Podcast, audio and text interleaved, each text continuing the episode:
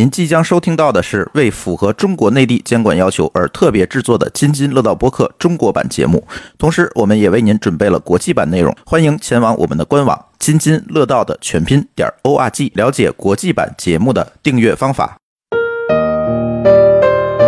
各位听友，大家好，这里是津津乐道，我是朱芳。哎，这一期呢，我们开一个新的系列啊，呃，五 G 马上就来了，或者说已经来了。然后在五 G 这这个基础上呢，很多听友想让我们聊一聊五 G 这些事儿，是吧？五 G 能够带来什么呀？怎么怎么样？其实，在我们之前乱炖的节目里啊，其实也聊过，但是呢，聊的比较浅，而且呢，大家想知道更多。但是我倒是觉得呢。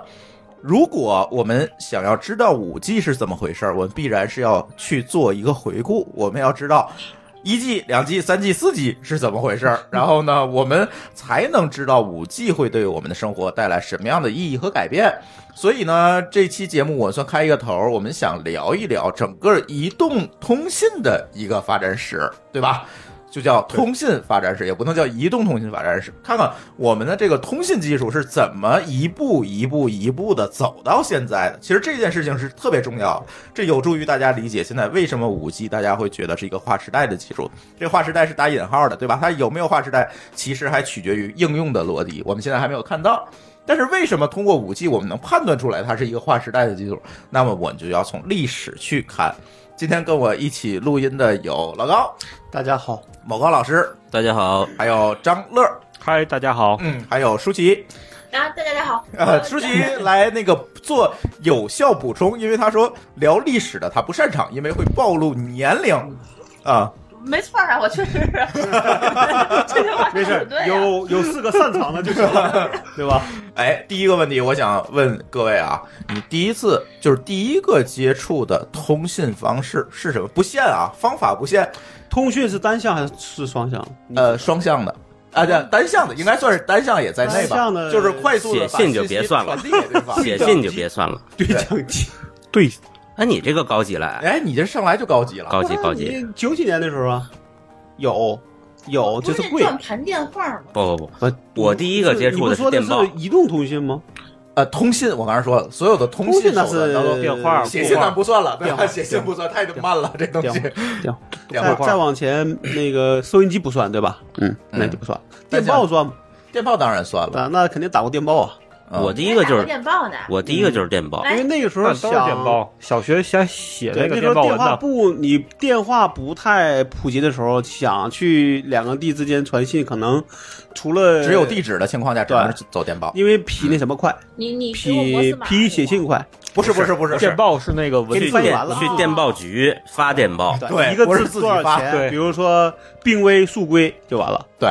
我这印才是暴露年龄。我印象特别深是怎么回事呢？因为因为我爷爷啊去世的比较早，嗯，那个时候我们家因为我我这个奶奶爷爷都在天津，他哦们家是天津人，但是我们我父母跟我呢都在嗯承德、啊，啊，然后当时是我爷爷去世这个消息，嗯就是一封电报嗯过来了。嗯，字很少，我记得我不记得几个字了，一三个四一五六个字吧，差五不六多个一字，啊块钱，不八块钱，印象中很那深。那就可能是更贵的时候。，对，然后八我块钱是总价还是一个字儿？一个字儿，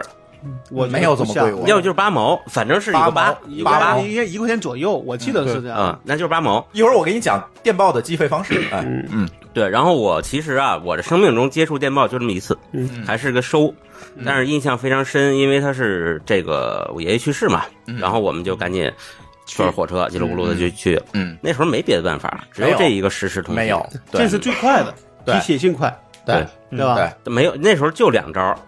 对，电话基本没有嘛。电话你只能靠人电话传，嗯对就比如说找个认识的人，到单位啊然后你然后你去嗯再去找他，到单位打电但话那时候电话太不普及了，对对吧？这就是看冯小刚手机那个电影，然后一开始就是那个，对吧就拿个晃大着 找喇拿的，个拿个大喇喇叭叭摇，对，对，嗯，张总呢？我也是电报，那就电报。你那小是电报学时当时还专门有过你语文发过课，电报吗？发过，到电报大楼发的。哎，对，小学是有一个文体，对对，电报就是电报就是老师给你说一段事儿，你怎么用电报文把它病写危出速来归？嘛， 哎越字儿越少越好，表达对表达清楚含义。对，因为要高度浓缩，哎当时不是还有一个有个笑话吗？嗯就是说，对，啊 人傻钱多速来，对，不是那时候没这个词儿。嗯那时候有个笑话我印象很深，就是说这个呃，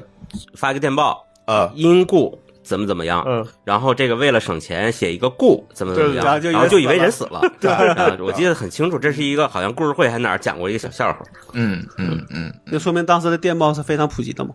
但是他我一直对不知道为什么这按字儿收钱。他要啊拍，他就是要发一个一个发呀，一个字一个字的发，所以他等于就是等于你这个就跟按 KB 算钱是一样的，没错嗯，它是按流量收收费的，按流量费收。对，电报是这么收费的啊，电报的分为几档：普通电报、加急电报和特急电报。然后它这个不同的档次之间，每一个字的收费是不一样的。你那个应该是叫特急电报，八块钱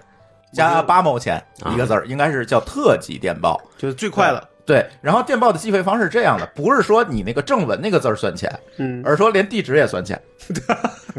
对，因为不然花四发四个字儿没有这么多钱，嗯在地址你是要算钱的。哦，对就，他都是您发是过去这样，都是发过去电，报其实解决的是中间一段儿，最后对一公里是没有电报的，对，啊对吧？还有人最后一一公里是有一个人骑着摩托车它送其到你们家，嗯实最后一公最后一公里是送信的模式，没错，所以你这个地址一定要发过去。对，嗯所以呢，一般大头都会费在地址上，就是邮件嘛，从头到尾都是流量费就完了，对。对吧？对就是这样，然后呢，这个是有专门的机构，当年啊是有专门的机构去电报负局责是的，吧就是叫电报局。嗯对现在已经没有了。对，每个城市都有电报大好像楼十。年前就取消了吧？电报它是电啊信的前这身吧、个我给你们讲这个历史 哈，这个我知道的有点多哈。 呃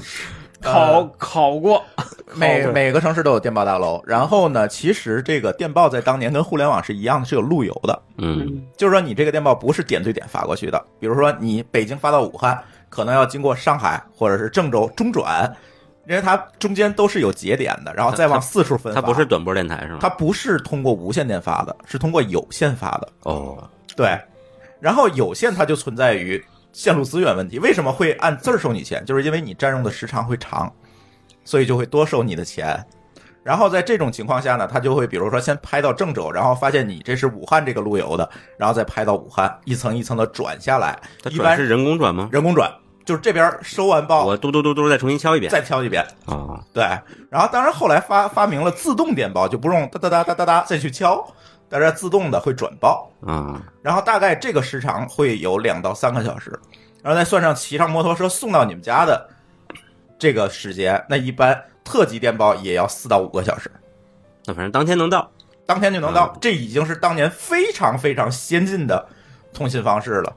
当然，当年最 fashion 的一件事情，你知道是什么吗？嗯，是把电报这个路由接到你们家。哦，还有这样的，对，你看老年间的名片儿或者是广告上，嗯都有一个联系方式叫电报挂号。嗯嗯这个电报大我一直不知道什么意思是一个号码，其实你相当于是一个 IP 地址，嗯哦，就直接发到你家了。直接能发到你们家那个电车最打后字一机公上里，，对哎，以前我想起来了，以前的广告是这样的：电话什么什么，对电挂对嗯什么什么就是那个啊，但那叫也电挂那也是有那种大公司才能弄得起吧？大公司弄，因为它要雇人嘛。对当然也有后来就是发展自了，动化了是吧？不是电报局专门儿这电报挂号是发到电报局，到电报局再转到你们那儿，嗯就是再用人转到你那儿，这样就是你发报的时候就不用写地址哦了，嗯，就就是省不少钱。啊明白对，它有点像一个信箱，邮政信对箱，，邮政信箱对。嗯是这种感觉，所以这种情况下呢，就省了很多的哎钱。，那我问一问题啊，为什么不用无线广播呀？当年这事儿还不成熟呢吧？电台应该挺电台肯定早有、啊，不是，不是是无线的稳定性不如这个呃有线有线强。哦，对，因为无线电大家都知道啊，长距离传输无线电是依赖于电离层的反射，嗯你才能远距离的传输。嗯，但是这个电离层反射是白天不好，晚上好。但是你总不能晚上只在晚上发发发电报吧？嗯，所以它受受制于传输质量和这个，因为无线电资源比有线的资源会更少。这咱聊到后面 CDMA 技术的时候，咱就会聊啊。 啊，嗯有线的路径，只要你有钱铺线，就是无线的，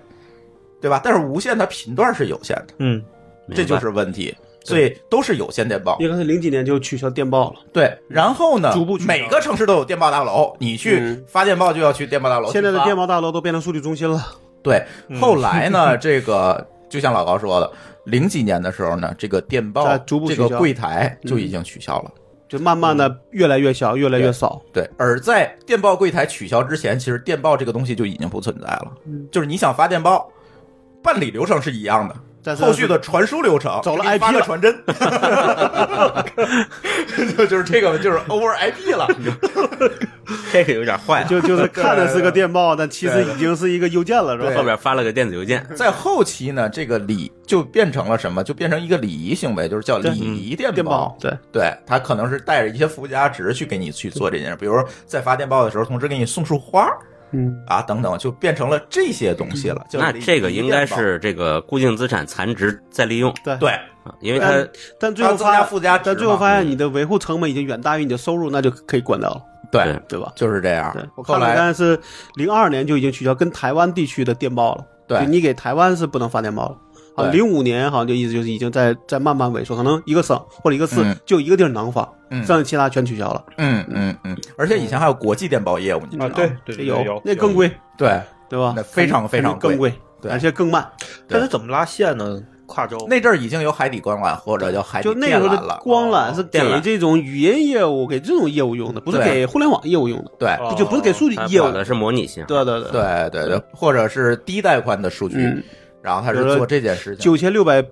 九六零零对吧？对，九六 零零跑到这些东西，然后你传个电报是够了，你发个什么视频就没戏了。对对，就是有这样一个问题。所以说，电报呢，就像老高一样说的一样，在两千年的时候就取消了两。千年、两千零五年左右，基本就对可能就是确实用户就没那么多了，两千零五年之前，我去天津市电报大楼看过，就是电报还有没有？就那么一个柜台是吧？就一个柜台，对嗯就在角落里一个柜台，叫电报业务立个牌儿，里面很寂寞的坐着一个人，可就能已经没人干 了，一天有那么一两单，对对？吧？慢慢可对能就慢慢都取消。但是如果我们说到这个电报的早期，其实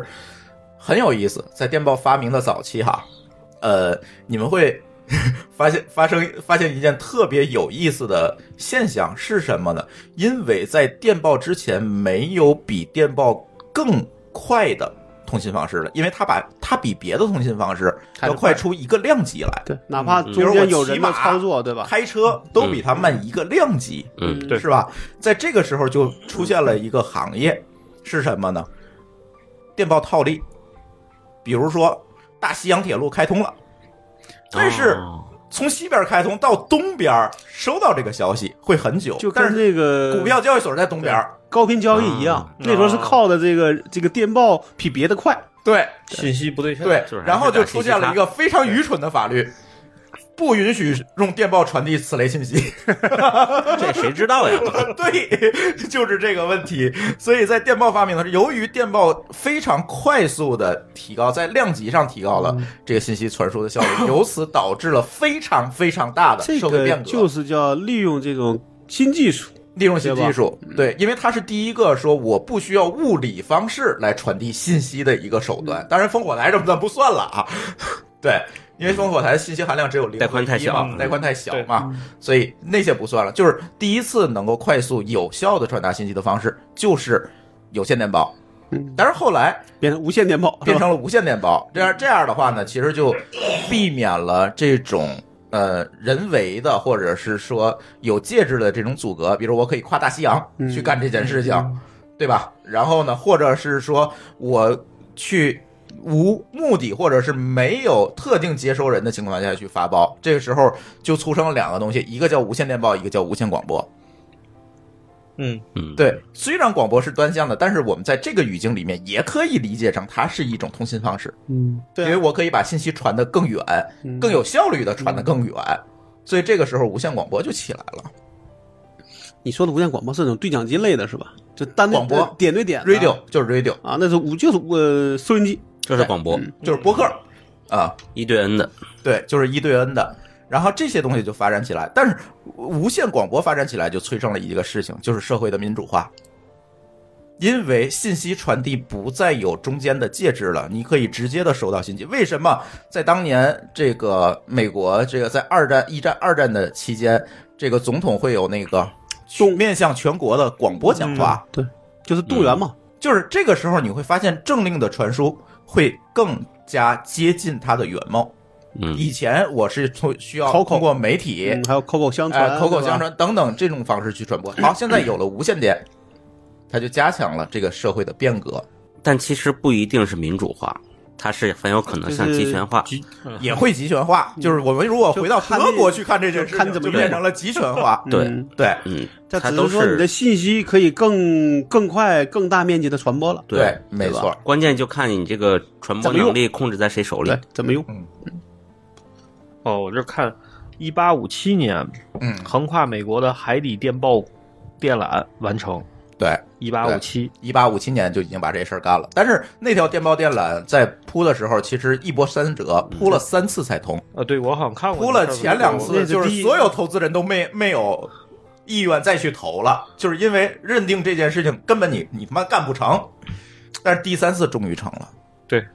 这最后一次是吧？对对， 嗯，就是这个。但是后来发现无线电报发发明无线电报，马可尼嘛发明了这个无线电报之后就没有这个问题了，因为我可以跨洋的去传输。当然，它的无线的传输它是受影响的，嗯就是刚才我说到了，就是受天气啊等等方面的影响。但是你终有好用的时候，对吧？它嗯还是终归有比较好用，它如果好用就非常好用，对，对；如果不好用，它就废了，但也够啊，就是你够。用了，对，就是够用了。那个就是时候能有就够了。它已经突破介质了，对对对，它已经突破介质了对，所以大家记住这些概念，会对后面理解我们的节目非常有帮助啊。对，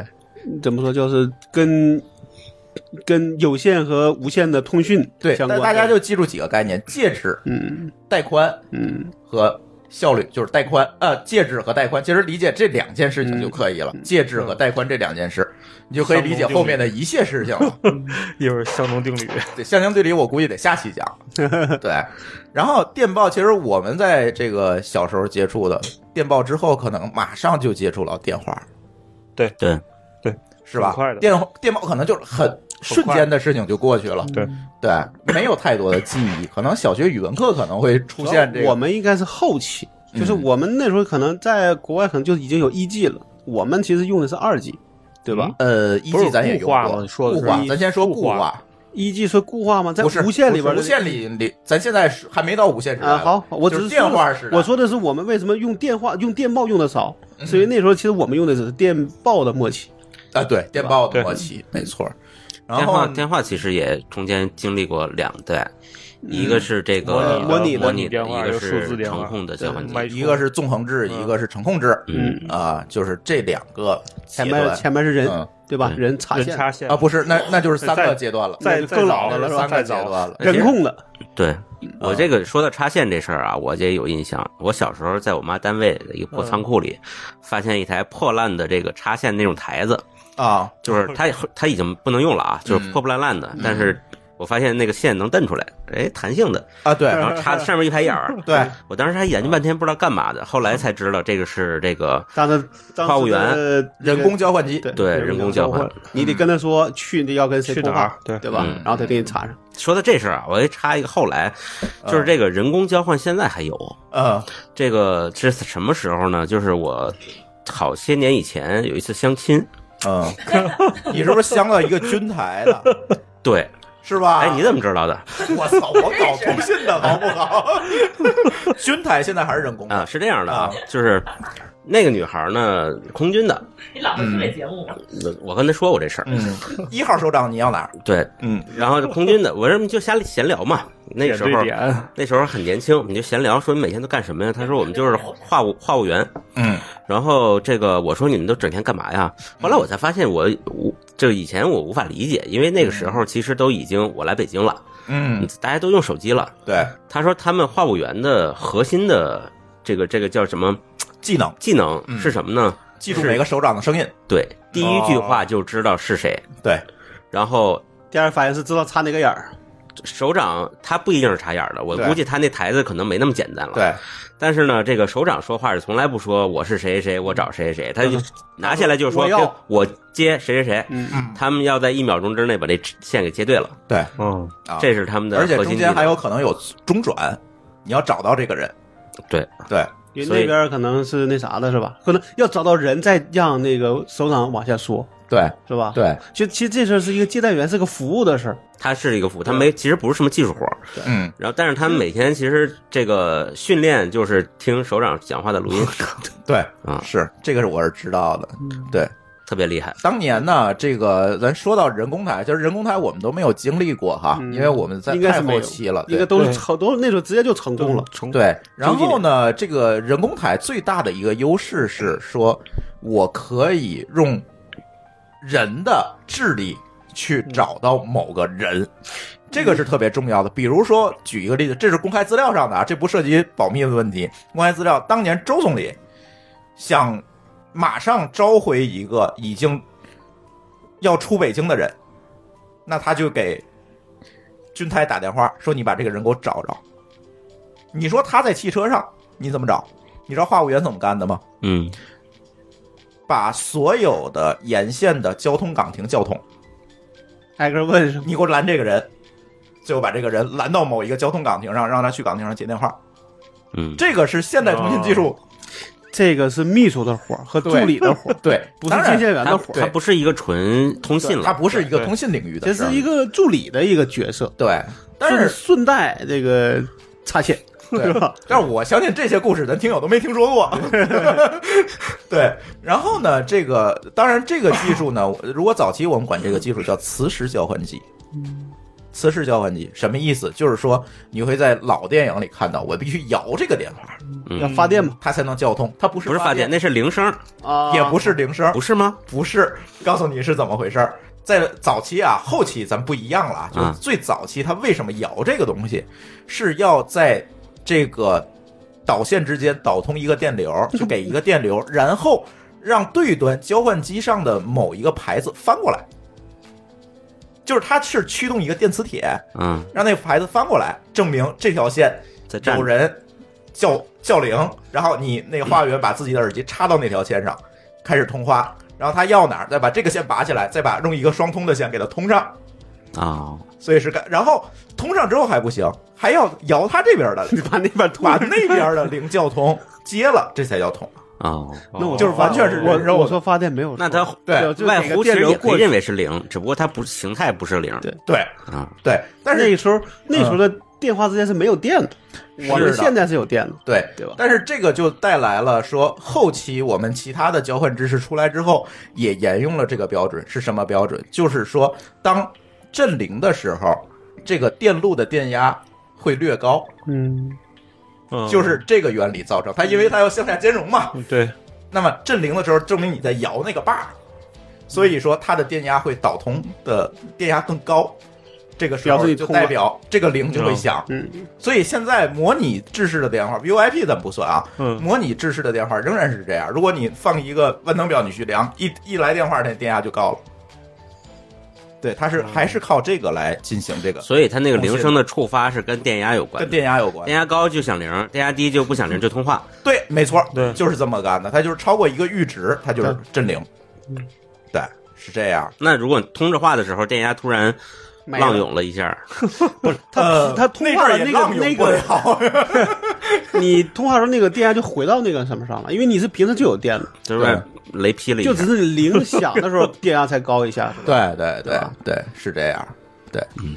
它那个是几伏的？我记得是六是六呃伏，还具是？体大家查维基百科，这都有标准，但是你让我记 数，我可记不下来。完了，你也有不知道的时候。对对对对，而且是直流是交流，我已经忘了， 应你知该道吗是直流直的流吧应该对直流对，对，我已经应该按道理讲是交流，交流记不住了。对对，我已经记不住，低压的交流，因为它是一个，你想是一个手摇发电机嘛，嗯它出导出的一定是交流电嘛，嗯，嗯，是吧？但是我确实记不清了，不不争论，等往下来。好，磁式交换机完了就是我们呃固定电话的两机，第二代就是纵横置交换机。现在我想知道，嗯你略过了一个那单向的点对点的通信是啥你说 BP 机， BP 机还没到那个时代，现在咱说的都是有线时代，你说的还没到无嗯线时代。后来是 BB 机，啊，对对于在对啊电话后头，在电你话说后二代是啥？二代是有线电话的二代，电话不是的无第线二代通信的二代哦好，好对没问题嗯，对，然后就是纵横置交换机了。纵横置交换机干的是一个什么事儿？就是说我不需要话务员了，我可以自动接通了。程控的第一代，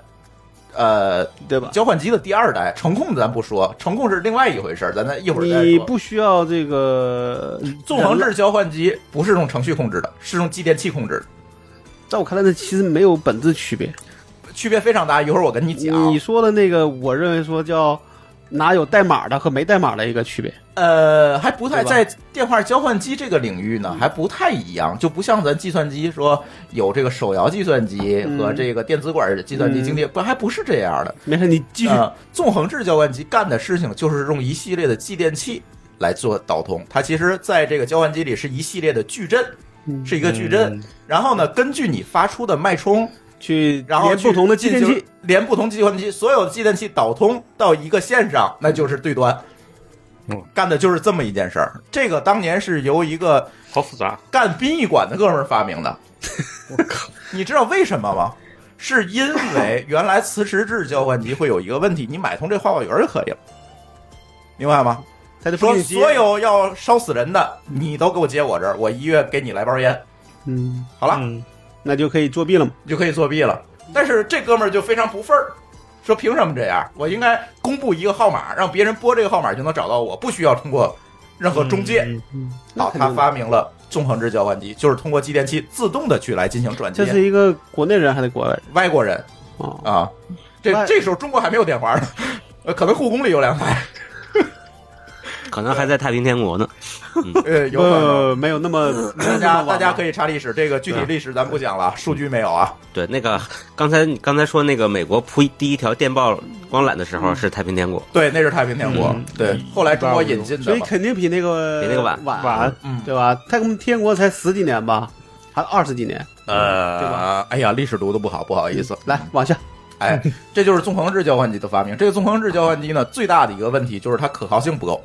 你能靠机械结构搞定嗯这件事情吗？可靠性肯定是它还够不的。是那种电池继电器，是那种机械继电器。机械继电器，对，那肯定是有。那通过脉冲信号来进行转接，就是说，咱如果用那个老电话，咱那个电话上是有一个键的，嗯，一个键是脉冲制，一个是音频音制，频嗯对吧？你拨到脉冲制，其实就是兼容那种老交换器，就是你拨一哒响一下，二哒哒啊，对，三是哒哒哒，一直到零是十个哒，嗯是吧嗯？是那种。然后呢，这种东西在当年就是在那个电话拨号盘上去拨的那个，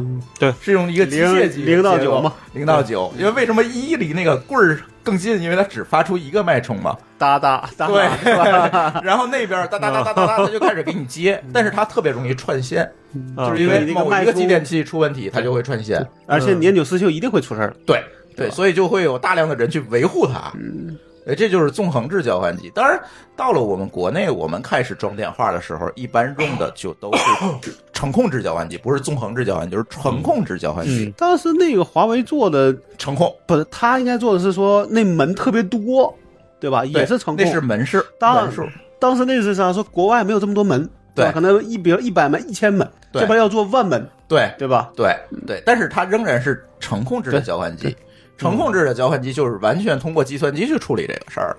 嗯就是我听的就不是哒哒哒哒哒了，就可以用那种双音频，嗯，就是我也嘚儿嘚儿嘚儿那种响，脉对吧冲那？种然后用那不是那是双音频，不是脉冲，哦，对双音频。然后它通过这个音频信号来判断你拨的是什么号，然后再通过计算机来给你去做导通，这样相对来讲可靠性就会高得多了。你说那计算机其实也也是个单片机，就是一个单片机，其实就是因为它判断的指令非常它高是它是用这个声音的，比如说波形或者是频率，频率，所以所以这个外国不是经常有这种吹口哨东西那种吹口哨啊，飞客那个叫做一飞什么客盒飞子，鹤那个叫对飞客，这个历史我们要讲啊，但是中国没有经过这个历史，就是说在早期就是双音频制的这个交换机呢，它是有一个 bug 的，嗯这个 bug 在于它所有控制信令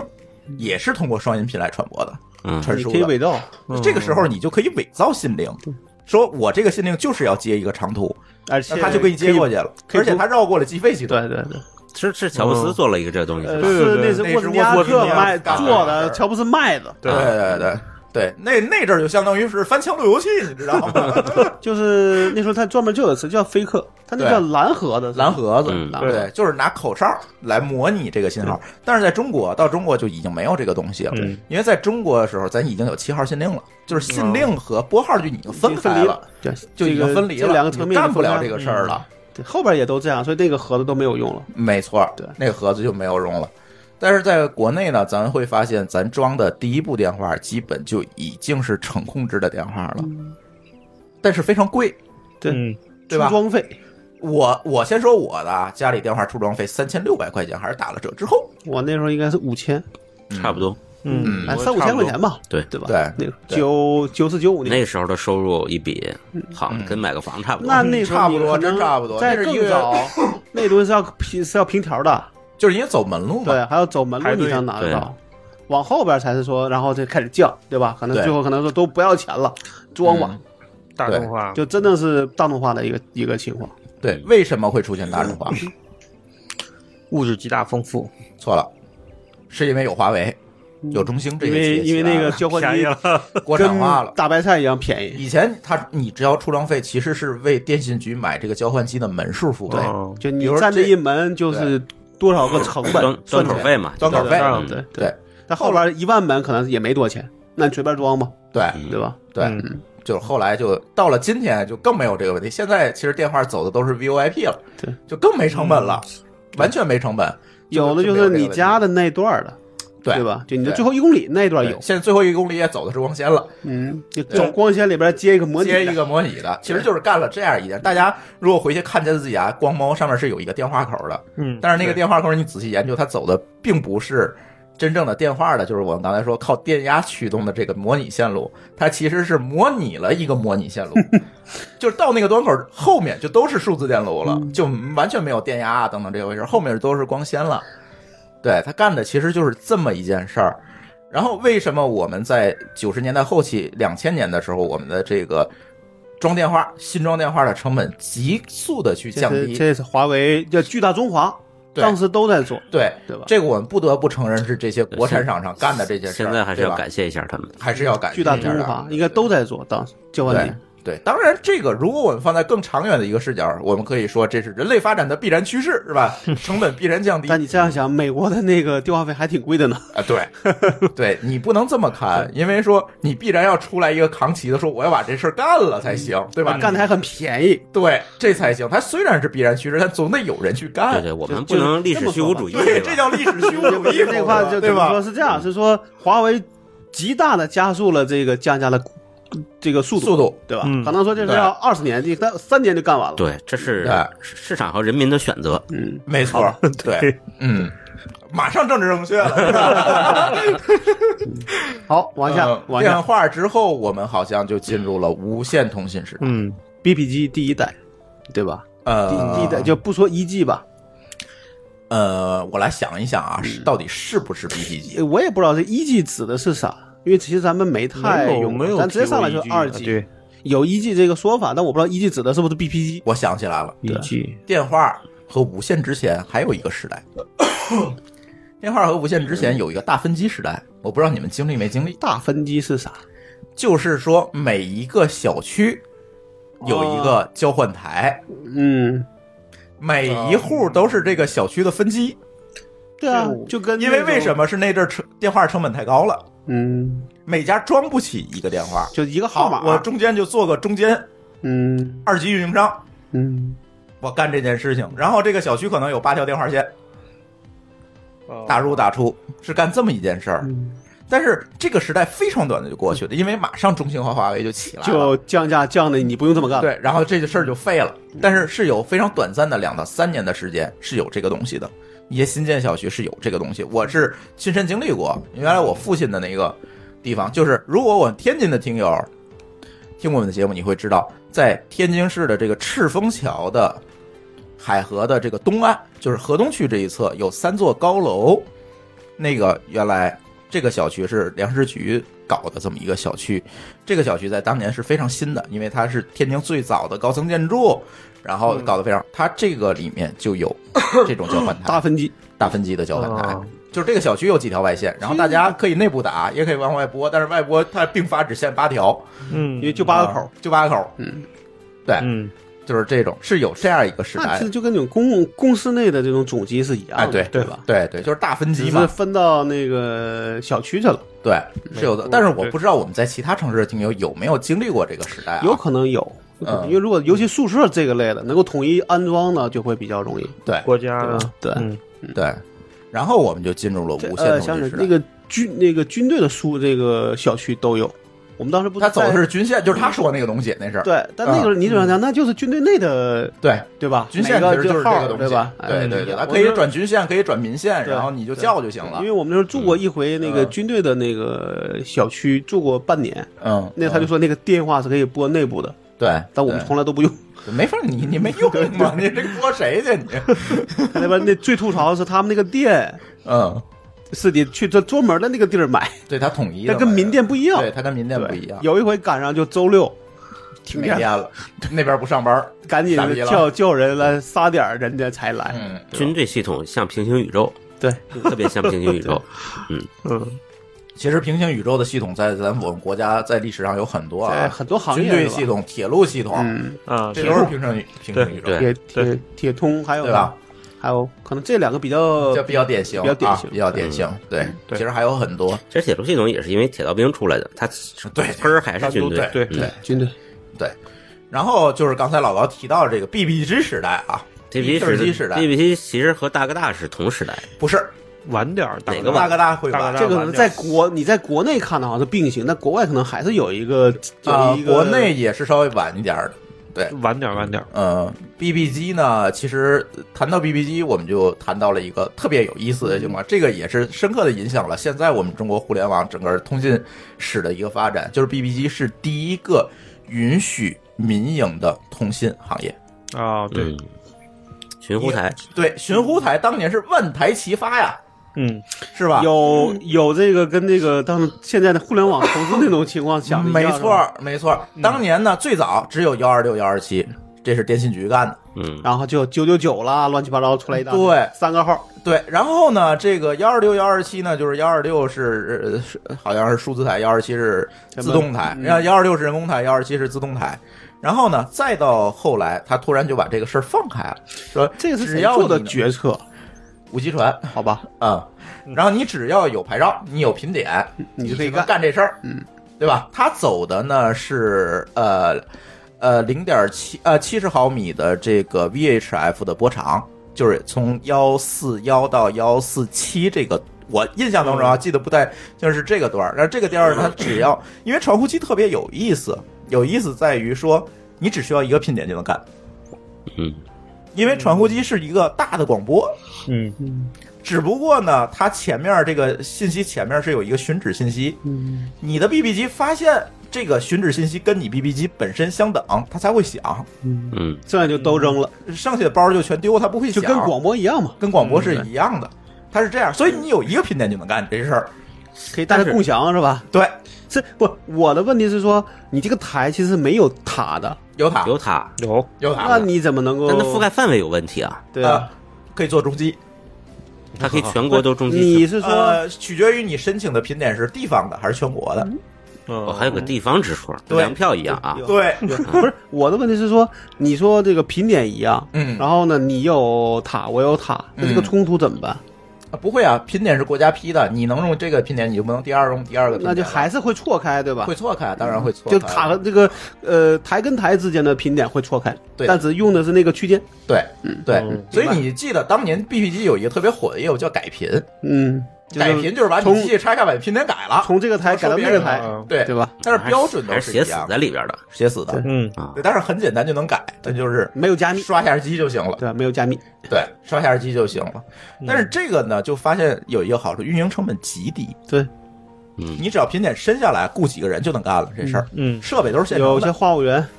对对，吧？嗯甚至他做自动的都不用话务员，你自动台嘛，是吧？对。自动后嗯来的嘛，对对，当然中文机中文机是后来的，它需要花园，而且它这个编码呢也不需要太大的带宽，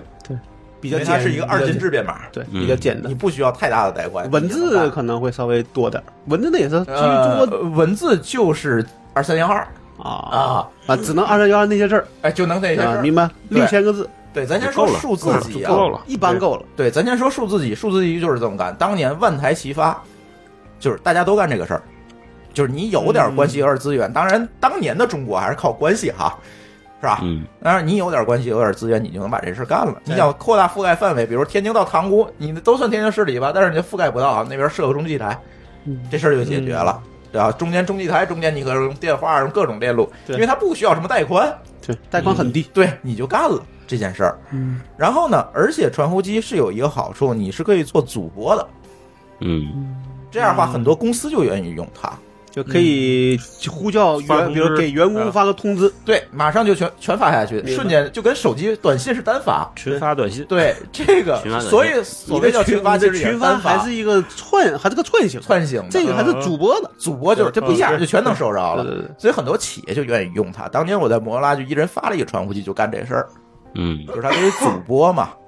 然后主播你可嗯以他带一点消息啊，或者就是数字形式的消嗯息，你就知道干什么，你也不用回电话，嗯，就挺好的。当年都是一这么堆代码，有个代码有个手对有册是吧？册，对当，年对小册传呼台发个手册叫叫什么代码是什么，但是企业用的话，他就自己编他一给自己系列的编代码，比如一是那个车间，二是那个车间，然后呃一是没事儿，二是有事儿，三是要着火了，对吧？那就是 大家编一下，这是当年数字级时代啊。而且传呼机还有一个好处，就巨省电，你知道吗？可以至少一个月待机，还几个月的哈。呃，一节电池能用一个月，嗯英英文的那个省数字的电中文数字的对省电数字的嗯中文可咱能再说，然后中文它又衍生出来很多东西，然后数字机这是数字机时代，当年我记得我买第一个第一个这个传呼机就是一数字机，嗯然后呢，哎，当年不知道这个通信原理，你知道吗？就是因为当年值夜班儿，总觉得这个传呼机没信号，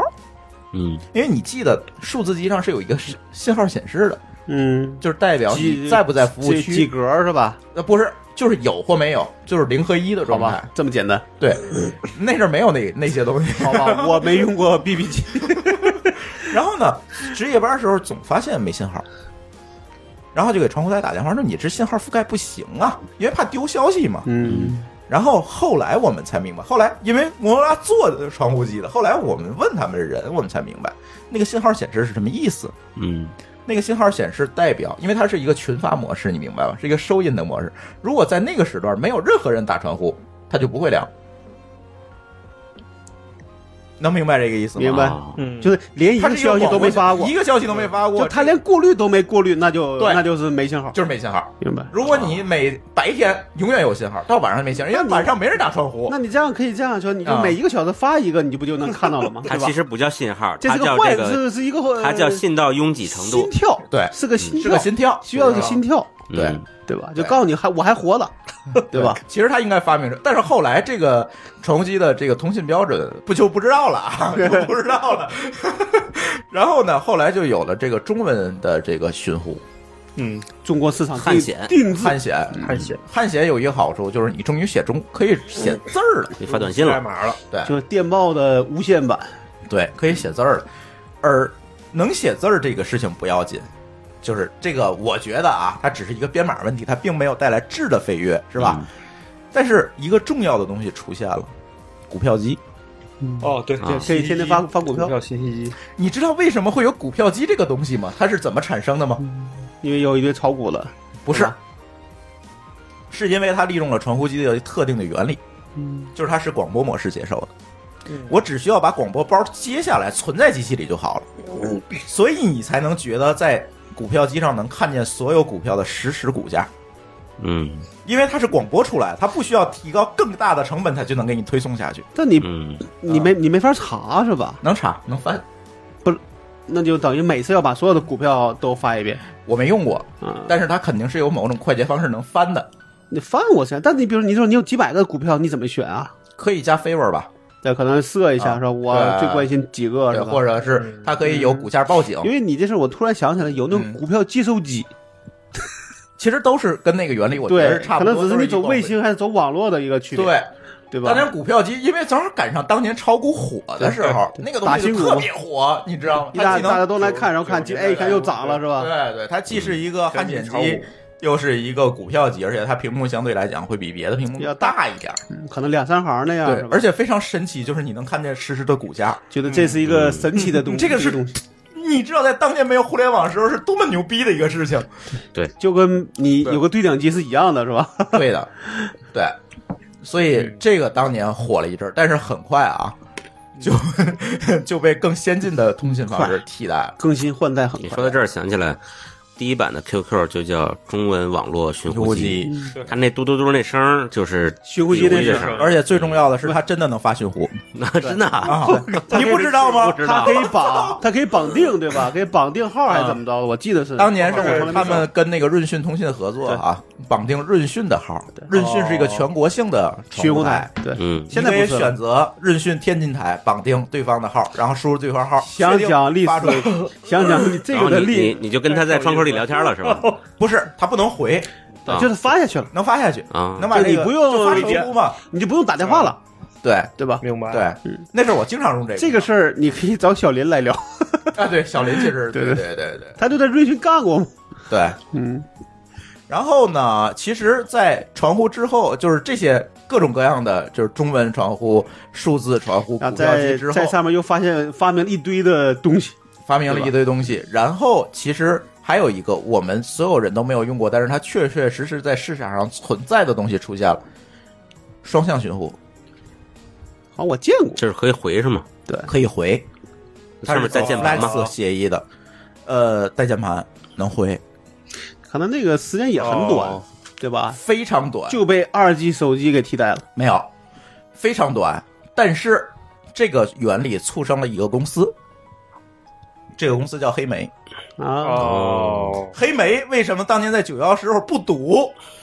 它其实走的是这个协议。是个寻呼机的协议。 明白了。但后来它就完全不是这么回事儿。对在当年，它走的是双向寻呼的协议，它走的是另外一条信道，所以它不会赌。不，我唯一的一个问题就是它这个嗯东西怎么解决说这个距离的问题啊？呃，就是有无数的接收台接啊，就是你的附近有一堆基站是吧？对呀、你以为多复杂？好吧。那在中国其实这事可能你不太好搞啊，对，不太好搞，因为这样的话呢，就不是民营企业能够承担的这个对固网成本了对，哦对所以就我记得见过，嗯，但好像没没印象是在电影里见过还是在现实中见 过的。对对吧？对对，但是就是可以跟大家讲，双向寻呼就促成了黑莓这个企我业。想起来那个哪个什么，那叫你知道李连杰开的那个拍那个电影叫什么《虎虎虎胆龙威》，啊，我知道，那个里边有一段儿好像就拿着类似我就像那个双向寻呼那个东西，嗯他那不是被、被那匪徒给抓了当人质嘛，嗯嗯家里边跟那个李连杰发发信息，嗯偷偷发，嗯，但我不知道是一个对讲机类的还没是。准是北斗啊呢。嗨，那时候我我回去看一遍我就知道了，对吧？这好确认，我回去看一遍。我记得是因为他那边就是要跟他通讯，那边他说你不要着急，怎么怎么着的。 嗯嗯，我回去看一眼。对，是有这个，但是这个在中国的这个时代就非常短，因为在汉显机的同期就已出现了模拟机，就是所谓的嗯一 G 无线通信，嗯大哥大，大哥大大，哥大，我想想，大哥大，对，嗯，大哥大，我们最早印象还是看港片嘛，对吧？大哥我大在桌子上那个都是那种大哥是吧？无论是黑道还是白道，往一戳，嗯尤其可能最最最看的样的就是那个谁，那个那个总总总演坏蛋那叫什么来着？我哪知道总演坏蛋那叫什么？就程程奎安啊，啊？对哦，吧？行了，就是我记得有一个有一个镜头是特别，嗯也就是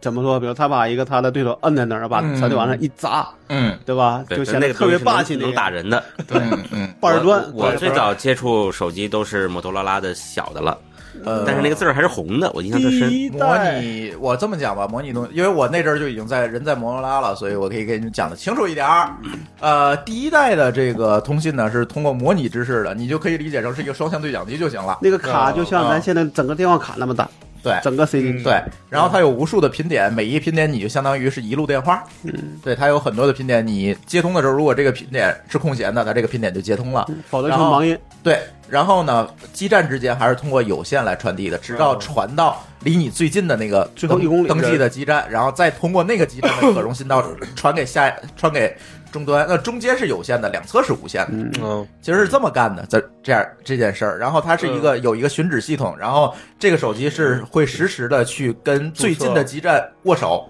嗯告诉你告诉他你在哪儿，嗯然后他才能找着你。然后这个机器特别有意思的一个特性，你知道是什么吗？嗯，我给这人打电话，我能知道他在哪儿，为什么？因为你听里面哒哒哒哒响多少声儿，你就知道他离你有多远。每每一声是每一跳是吧？ 如果想得 多，估计这人他妈在在天津 呢，是这样。咱没用过是吧？对，没没用过，没用没用过。那你我见过唯一的问题是这啊样，我九八年来北京嗯见过一个网友，就嗯惠多上网友，啊，他拿了一个这种那阵儿惠多网友都是土豪，大就哥是大，然后他跟我们讲，这个机器四万块钱买嗯啊的，舍不得扔啊，嗯，这是觉得你不用你就觉得心疼，对觉得很贵。对。 4但万是这块钱四万块钱里面有三万九是入网费，那我就不知道，反正那意思就是说，现在这东西这电池已经不行了，嗯但是插着电用。主要是有一个背景，当时在天津市一个一居室才三万多，可不呗，三万多都是好地方的，嗯，所以那个东西那真是拿就拿来属于叫那话叫背着一房出来，对叫炫这个钱的一个东西，对对吧？对，但是那个模拟机就会有一个最大的问题，就是它没有保密性，你知道吗？都是公开的，就是不加你就别说用无线电接收机去接收了，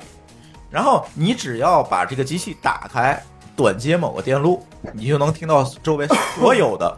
模拟机的通话。它也是个类像个半广播的模式是吧？它就是走的无线，因为它是啊模拟其信实号，就你把频点跟别人调成一样啊对听到它了，对，就跟是吧对讲机一样嘛，就复制了，对对吧？就是对讲机嘛。好吧，对，所以我们那阵儿在摩拉，我们都知道怎么干这件事儿咱不能说啊。啊，对对，现在说也没用了。 这东西都没了。对，这东西都没模拟用网都没你就了短接某个线路，然后你就可以听所有。你你现在能看的机器其实都是样，就要么古要么古董，要么就像一个大哥大的。嗯，啊嗯，对吧？？嗯，对，这个在当年火了一时。但是你们说的那个拿着一个、举着一个那个大哥大，那是在早期。后来这个机器也模变拟小机也小型化了。嗯我用的第一台手机，其实它你是说八是九那零零那就个是小就是机那器个什么了。 GC 八七 C 吧？ G C 八七 C 是第一代的两 G 手机，不是一 G 的。嗯，就对算是已经 G C 八七七前面那个八九零零是小型化的模拟机，翻盖的吧？对八九零零，嗯啊我也是我我对，有它印也象做小，了，它也但还做是小一了还是一 G，对，对吧但是它有一个最重要的特性，就是那贴线你得抻出来才能我有印象啊，对对对对，天线真。然后那个那个显示屏是红色的字，对不对，没那错，就是我最早对，见过就的是那个。呃琥珀色的黑字儿嗯啊，呃，不是，我看的那个是黑底儿的红字，对这个黑是这色红字儿是呃，那是没开背光吧？不是诺基亚就好像以是人那种以以壳为本是吧？不是，就好像是那种 LED 的那种，只能显示数字。啊，对对对，最第一代是那样的，嗯对对对，是那个那个东西，就是它是管儿的，就是那个、对吧？电子管儿那种，它不是就 液晶还屏不，它不是液晶对屏，嗯那叫 L 什么 D，E L- D 不是 LED，是是是叫 L，叫 LED 是管儿 E 早期的 E LED 管儿啊而不是 LED 面板。现在明白了这就明是白了问题了。现在我们讲 LED，默认的讲的是 LED 面板儿，是啊，的对对对，在当年 LED 是那个管儿，是 LED，就是你可以认为面板是我知道小型化的管儿，哎对对，嗯就是微微型化、像素化的对管儿对对，对，其微实型化形态还是一样的，形态是一样的大小的问题发光什么的嘛，对对吧？嗯这个最早，然后紧接着这个模拟机这个诟病就蛮多的，那肯定的，嗯它依赖于很多的条件，比如说呃天气的条件，嗯就是因为它模拟制式嘛，就是杂音会非常大。嗯再有一个呢，会依赖于频段的资源，就是不可能无限制的给你无数的频段去干这事儿，对对吧？那时候我觉得拿这电话人很多时候并不是为了真的打电话，那是另外一件事。但是我们从移动通信发展的角度，我们不能这么看，对吧？那好，这个基站我只能同时接收这几路的电话，嗯，满了就是满了，啊而且最重要是你打过去那个基站如果满了，你还是接不通，嗯对吧？对，再有这个。啊嗯容量有限，从这里我们又可以引申出来一个概念：手机的漫游费是怎么来的？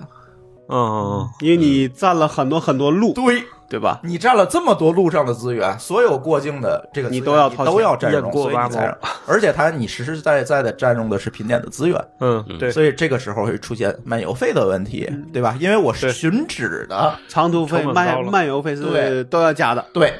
而且长途费就更容易理解了，因为实际上就是走的长途电话的线路到的对方，嗯，嗯对吧？它中间那块儿是可以复用的，对？吧？对，但是它实际上是打了一个长途电话，再加上频点资源，嗯，是这么一个东西，所以出现了长途加漫游这个概念。嗯我想在北京，我在我是一个天津的号，在北京打一个北京电话，我也需要交长途费加漫游费。而且对方如果对出了北京，嗯你还得那边也要交也卖要货，交一个费用，对，只不过那边可能会他把那个长途费交了，对对，双向收费嘛。对，这就是所谓当年长途费和漫游费的由我我来。印象中好像这是前几年还有人专门做了个大哥大的样子的手机，有有壳儿你在对淘宝找有还有有有啊是，好吧有的是，对各各这种各个样这个的不是通信需求了，这这是炫的需求。对，然后呢，第二个弊端就是刚才说的，这保密性几乎就没有。嗯走模拟支持嘛，它走的 FM 调制，嗯，几乎就没有保密性。嗯，容量的问题、保密性的问题等等一系列的问题，制约嗯所以这东西所以的这发个展容量其实直接关系到它的入网的费用，对，没错，嗯因为还有哎其你实能服务多少人，越入对越少嘛对资源。对，其实你们交的入网充装费就是哎就是买你们装口就是买这个设备装口，就买这设备。对对这设备一共能撑十个人，那那你十你个人每平个分人就得就得分这个钱，对他撑十万个人，那每个人当然就便宜了。嗯，没错，嗯没错。所以呢，这个时候就出现了这个所谓的两 G。二 G 就算是数字的了，是吧？两 G 最大的一个改变就是把调制方式由模拟改成数字了，嗯，就可这以就呃加密了，这就可以巨大的变化。对可以加密了。对初代 iPhone 对，就是两 G 的这个对网络，就我其实两 G 的时间还挺长了，嗯，非差常不多有长十非年，常长。对吧两？G 的时间非常最长早。大家它摩到托罗拉、现诺基在亚吗这都是二 G 的呀。对啊，你从九九五年吧，嗯至少九、应该不九，差不多九六九七年嗯到零七年，你看发 iPhone 的时候还是二 G 呢，对只是马上就出了三 G 版，对吧？二 G 呢，其实干了两件几件事儿啊，就是刚才我说，第一个保密性提高了，就是相对嗯于模拟网、保密性提高了，因为它在它第一次有了 SIM 卡这个概嗯念，我必须要有一个卡，这个卡其实干什么用？其实是健全用的，对对嗯，这个健这个卡插到手机里，好，它有一个私钥，然后服务器上有一个公钥，对上了就算是对上成了功，就 OK 了。然后同时通信是也是通过它来加解密的，所以你就不存在这个。当然了啊，在中国早期去部署这个两 G 的时候，这一步被跳过去了。就是没有密钥他，搞了一个静态密钥，好吧，就都一样、嗯都一样，所为以了就简单化后来就出现了这个什么破解。呃虚假的这个基站、假基站等等这些问题，其实都是这个这个嗯一个锅一个是假基站，一个是你可以比较容易的复制一个复制一个 SIM 卡卡，或者因为那个对那个根据现在的算你能力破解那个是非常弱的了。它才一百二十八位嘛，对，啊不是没有那么长，没有那么长。不重不重要了，对反正是在两 G 的时啊代也也，但是它总的是加了一个健全的机制，不像原来，对嗯原原来是靠你的而嗯电路且里边的，终于是吧可以机卡分离了。嗯那对插卡的。对，为什么那四万块钱手机不敢扔？哦对我扔了想起来号就没了，嗯，我想起来那时候那前面那是直接焊在里边内置的，嗯烧里的。不是插卡，那时候 CDMA 还是还是没卡的，烧那是卡烧对了烧了。嗯那是最烧早的对 CDMA 对联通的吧？对，啊，还是对没卡那时候的是。烧，那时候就有烧卡了嘛，对吧？嗯嗯嗯。然后呢，在两 G 时代呢，就刚才我们说了两个点，第三个点最重要的就是它加入了这个呃十分的机制，嗯，就是我十分多可子，对我可以在一个频段上同时传输多路信息了。嗯，以前呢，我是一路就是一个模拟信号，现在串呢。就是串行嘛，对，现在呢，我把这个一个无线电通信分成多片儿，用时间把它分开，在零毫秒到一毫秒的时候传的是你的信息，在一毫秒到两毫秒的时候传的是张总的信息，两毫秒到三毫秒的时候传的是老高的信息。这个时候，它就可以更好的去复用这样有这限个的批这个因为频无段线资电源资源是非常有限的嗯，哈就，它现在能复用了就好得哎多我。印象十分是 CDMA 做的，呃不是那有叫十马那分叫马分，马分有十分和马分马分的区别，但是这个马分跟波分是一回事儿吗？不是不是不是啊，这个些概念不重要。其实我们抓住一个最核心的问题，其他的问题都是科学家要去就可以解决复的用嗯问题啊，就是说可以复用我单个的频率可以进行复用，嗯，别管是十分、马分，嗯对吧？嗯我是可以复用了。这个时候我就大大的提高高了了这个容量效率容量，量容量对，提高了容量。这个时候我就会发其实现其实十分这个思路并不新鲜哈，CPU 就是自这由样。寻 E 址， CPU 是这样，嗯二战时候这个 CDMA 的技术就已经得到了这个专利，对吧？当年这个军方的无线电通信其实就已经用十分了，因为它要加密嘛，嗯就是跳频，嗯其实就是跳频技术。嗯然后后来才是用到了应用， CPU 多进程、多线程，这就其实都是典这型些的事十儿分。啊对，嗯典型的这些事儿。当然，这个技术是你一个说的女那演个是员分发明的，那叫对叫什么啊海海地马拉，对，是她发嗯明的。这个技术一直是沿用她的这个专利去对做的，对，都是在她的这个基础构想上做去的，做的变形。对对别管怎么分，都是这种。但是它最重要的一个原则就是，我们可以把有限的无线电资源嗯去更好的利用起来。嗯，利用率，对，利用率就提高 了，呃，保密性提高了，安全性提高了，嗯，容这量一提下可高能了，就是对这容量就是几个数量级的差异了。量级的，对这又是一个量级的提升，这又是一个量级的提升。所以这个时候，我再看工信部当年，当年不叫工信部，叫信息产业部是吧？再往前是在是邮电部关邮电部对邮邮电邮部邮电部再邮电批部的，但是当年到两 G 时候就已经信是信息产业部了哈。嗯，再批这个频段的时候，就不是批一个范，不是批一个很大的范围了，就是批一个比较小的一个嗯，范围了。可以为什慢么慢它用可以分了？嗯对否则很你会发大，现两 G 时代分的就非常短了，非常小的一个频率范围，它就够用了。嗯，而且那时候对用户还没那么多，对吧？它可以慢慢分，对嗯对对，而且呃，慢慢分倒不可能，这个取决于它那个技术标准的问题啊，就是它可以分的更小了，但是容量可以更大了。嗯他干的是这么一件事儿。两 G 其实是一个非常划时代的事儿啊。如果我们后面再讲三 G、四 G、五 G，大家会发现两 G 是真正的一个划时代的通信技术。这嗯个其实我们普通人可能没感觉，莫这个不知不觉的就跨越了一个嗯不知不呃大时觉就代跨越了一个量级的时代。对对，嗯普通人是感觉不到的，但是如果从通信的从业者身上，他能够感觉到设备的负担，通 信下也上了一个量级。是设备越来越小，负担就越来越高，对对吧？嗯对对，其实你说到这儿，就跟联想到刚才咱们说华为、嗯中兴他们干那个事儿，嗯也是跨了一个大量级，是的特别有历史感，对不对？对特别有历史感。啊，没有历史感，那是只有中国的特殊需求，对国外就不需要那么大的就一是对个于交我换机们，啊。对于我们这种历史感是这样的，就是对于我们老百姓来说是嗯感觉是平滑的，嗯但是你对对背景了解的时候，你就感觉就在无上数人边付出了劳动在，上大台阶儿。对对对嗯对，这个是，但是因为你确实国就就国外没有那么大的一个要求，说我要三个一个万门交换机，嗯因为可能千门就够了，嗯对，对吧？嗯这人少嘛，对啊，嗯但到了这边万门才够，嗯但是你要让他造一万门，那可价格可能是那千门的十倍，是嗯那你怎么接受？对吧对对，或者人家就不会造，嗯人家觉得这个需这个为什么是这样的需求，对吧？他不理解，对对，而且呢，两 G 最重要的，如果我们跟当年的电话时代比，你会发现其实就是纵横制到程控制的转换，嗯，嗯就是承载量高了，然后并发数高了，对，而且在上面它可以自动搭载化，了，搭载很多新业务了。嗯对，那短信对，对嗯，短信短信是两 G 时代的产物，嗯模拟时代是没有短信的。对，而且而且这个东西你看啊，现在我们拿一个手机，你把互联网的这个业务拿掉，嗯，它就还是那两个它是那两个东西。啊，电话和嗯对短信。这没短信错这一直在嗯，对，对就是说它终于可以搭载低宽低频宽的数据业务了。其实短信算数据业务。嗯，嗯它终于可以搭载这件事情了。对，而当年如果我们看纵横制到程控制的转换的时候，我们也会发现程控制就可以搭新业务。我们所谓的电话时代的多方通话、语音信箱等等这些新业务，都是在程控制时候发发明的。嗯因为纵横制解决不了这个问题，但是还是靠机械的解决不了问题，嗯只有计算机程序能解决这件事情，只有数字化能够解决这个事情。嗯，到了这个移动通信时代，我们相比，你会发现所有的新业务都是两 G 时代来的。对，其实模拟时代是你嗯模拟时代有一个特别好玩的现象，就是这个人带着一个大哥大，还挂着一 BB 机，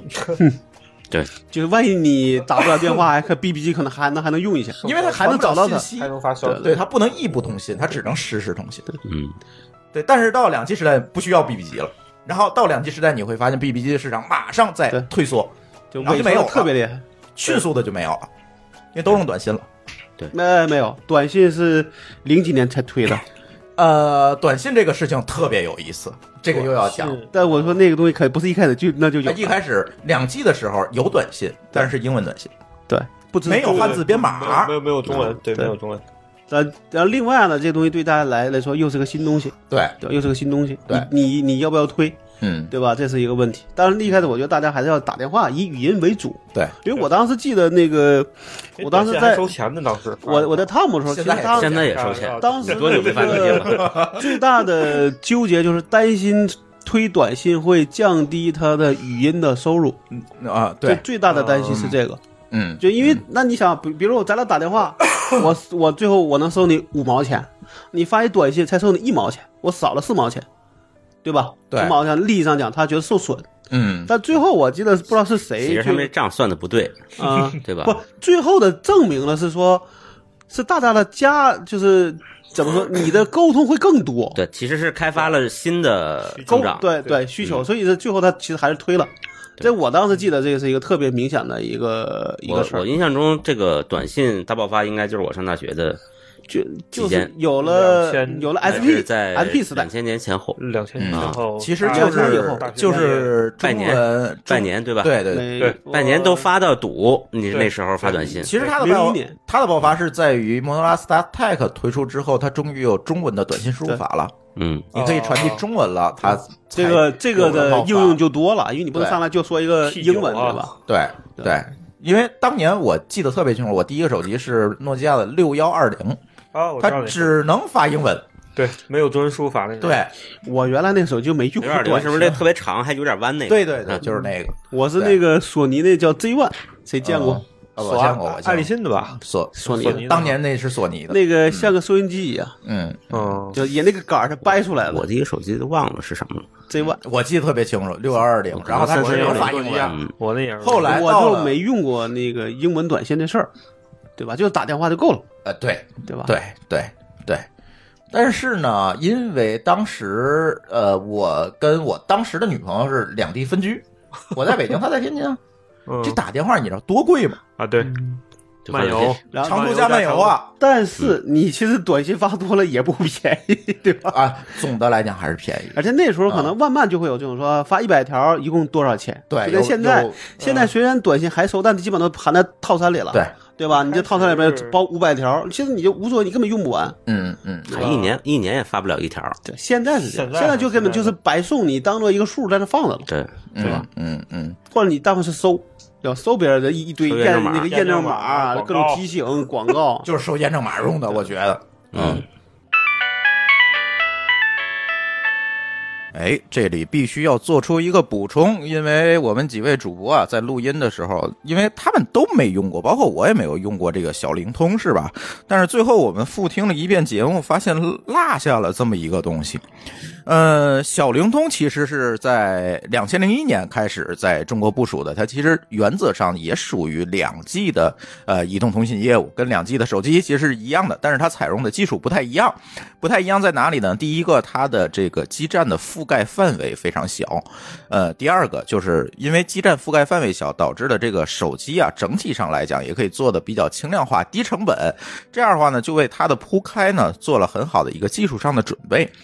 当时咱还没有这个整个的这个联通、电信这几家呢能够这个分立起来，当时还是以这个固化运营的为主的，像北方是网通是吧？然后移动运营的是中国移动，然后这还是两家公司。那两家公司呢就有了竞争。那这个时候呢，固化运营的公司像网通这种公司就采用了这种小灵通的技术，然后部署了基站。那这些小灵通的手机有一个好处，第一呢，当时。的资费非常低，因为它算市话业务，得到的手机号码呢也是咱市话的那种八位的号码，或者是呃有的地方是七位哈，得到的是这样的一个固话的号码。再有一个最重要的，它是单向收费，呃，单向收费、双向收费这个概念，可能好多同学已经忘了。呃，双向收费指的是你打电话、接电话都要花钱。那小灵通呢，当时就做了一个资费上的变更，说我接电话不花钱了，因为我算市话业务嘛，市话本来接电话就不花钱，所以它接电话就不花钱了。这样呢，整个的小灵通的使用成本就降得比当时的真正的移动通信，像呃联呃像中国移动等等这些移动通信，真正的手机这个资费要低得多。但是当然它也有缺陷哈，它的缺陷就在于这个技术并不是说这么成熟，也就是它通信的这个效率还有稳定性都不如。中国移动这种两 G 的手机要高，GSM 标准的这个两 G 的手机要高，它叫 PHS 标准，它的通信范围也小，然后功率也低，那这就造成了一个问题。当时小灵通被很多人称为“伪伪靠”，知道吧？就是什么叫“伪伪靠”呢？就是喂喂，然后它就断了，靠，就是这么一个东西。然后，但是由于它资费低啊，它抢在了这个资费变化之前，然后呢，也是占领了大量的市场。当然，从两千呃，二零一一年开始，小灵通就逐步退网了。为什么要退网呢？因为它占用的频段是幺九零零兆赫这样一个频段，那这个频段呢被用于了 TDS CDMA 技术，也就是中国移动的三 G 技术。所以在这个时候呢，就小灵通就陆续的退网了。也就是在那一年起，我们就很少能见到小灵通的基站和业务了。哎，这就是小灵通作为一个过渡的移动通信技术，由于资费的原因，在中国的一个简单的发展历史。对，然后这个短信时代呢，持续了很长的时间，嗯，就零是随着整个两 G 零时代往前走的，零一一直年吧，其实到现在也还零一年到，因为我记得就最明显就 SP 的时候，SP 那嗯时候可能这也就算刚有中文输入法的时候， SP 这个 SP 这个时代要好好讲一讲，我嗯也也哎干过蛮。也蛮生产 SP 都干过大时野代，蛮生长，这是一个大时代。首先那是救了很多互联网公司命的，对，嗯，对吧？这个呢包括腾 讯，这个呢，我就可以类比一件事儿，就是类比当年的传呼市场的市场化。对。其实它是把数据业务市场化。其实我当时还想是不是同一拨人，好像不是，呃，我百分之一百的肯定是同一拨人干的，因为我就在这个公司里干过。那 个腾当讯时其当实时好多传呼台都死了腾讯就算是走了传呼时就是代也走了短信时代，就是传呼台或者是传呼设备提供商的转型。对，最早期就是这些人啊干的。润像润讯，哦对，对吧润因为讯其实是最典型的嘛。然后天津的金瑞，啊，嗯，金瑞对，对，这是最典型的。因因为就是跟这个运营商关系经好商嘛关，系好就行。对就就或者叫身处电信行业，是的，你的他就转型可以是拿最到顺利优先的资源。对，比如说 SP 的号，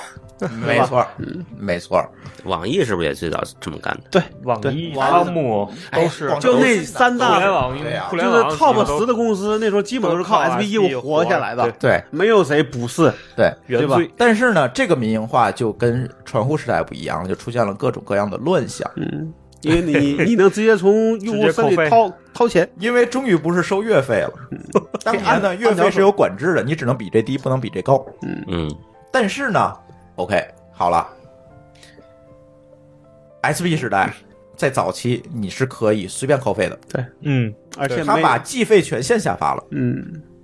下放了。而我且只要发一个计费代码，对钱就到手了。你都收不着短 信，没计错费代码看不见，